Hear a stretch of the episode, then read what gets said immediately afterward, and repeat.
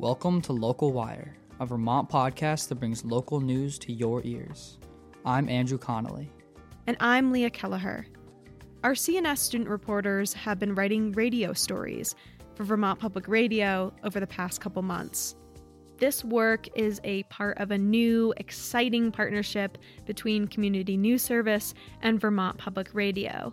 Essentially, our student reporters transform their print stories into shorter radio segments called newscasts that VPR airs on their afternoon programming.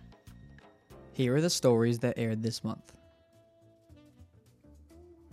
Officials in Chittenden County are looking at whether they can improve pedestrian and cyclist access to the Burlington bike path at an intersection off US Route 7.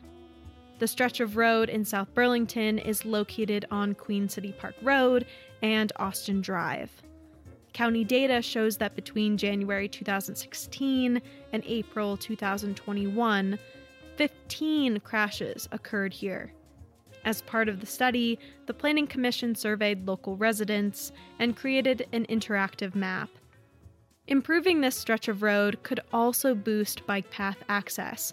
Director of Public Works Justin Rabidoux says that the project would connect South Burlington to bike path networks in Burlington and Colchester.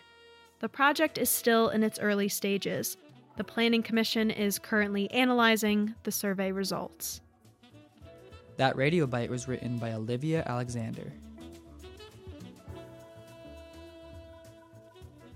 This Saturday, November 20th, two ski resorts in the Mad River Valley will celebrate the start of the winter season. The annual event is called The Big Kicker. It's set to take place this Saturday at Sugarbush Resort's Lincoln Peak, with music, local beer, and fundraising for a variety of causes. The event was originally inspired by a ski season kickoff party that a former marketing director for Mad River Glen experienced while visiting Crested Butte in Colorado. 2021 marks the 11th year Sugarbush and Mad River Glen have partnered to celebrate winter. You can find more information about the event on Sugarbush's website, sugarbush.com. That story was written by Greta Close. The next radio reader you'll hear was written by Sophie Ayler. The Northeast Kingdom town of Greensboro Bend is gearing up for the arrival of the Lamoille Valley Rail Trail. The recreational trail, slated to be the longest in New England once complete, currently goes through 18 towns, and next summer, construction will begin to connect it to the 80 person village of Greensboro Bend. The Bend Revitalization Initiative, a local community development group, is hoping the rail trail's presence will bring big changes to the village. The group is drafting a village wide plan with projects aimed at sparking economic development and drawing new faces to the town. Dan Predpal is the president of the initiative. I'm looking for wastewater, I'm looking for affordable housing, I'm looking for local new businesses to come in and to revitalize the main street to make it really look nice. That will attract more visitors to stop. More than 1,000 visitors use the trail each year.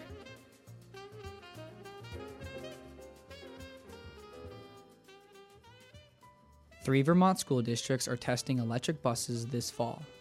The Electric Bus Pilot Program is run by the Agency of Natural Resources, with the bulk of funding coming from a settlement with Volkswagen for its diesel emissions cheating scandal. The buses will be tested for a year to see how they perform.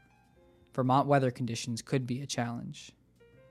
At a recent October 28th press conference at Bellows Free Academy in Fairfax, school officials said the fully electric buses can travel, on average, about 120 miles on a full charge, but cold weather could cut the range in half. Champlain Valley School District and the Franklin West Supervisory Union have been using their electric buses since the start of the school year. The Barre Unified Union School District will start using theirs sometime in November. I'm Andrew Connolly. And I'm Leah Kelleher. And you've been listening to Local Wire. Check out our show notes for links to the stories featured in this month's newsreel. You can also find full length student stories on our website, communitynews.net.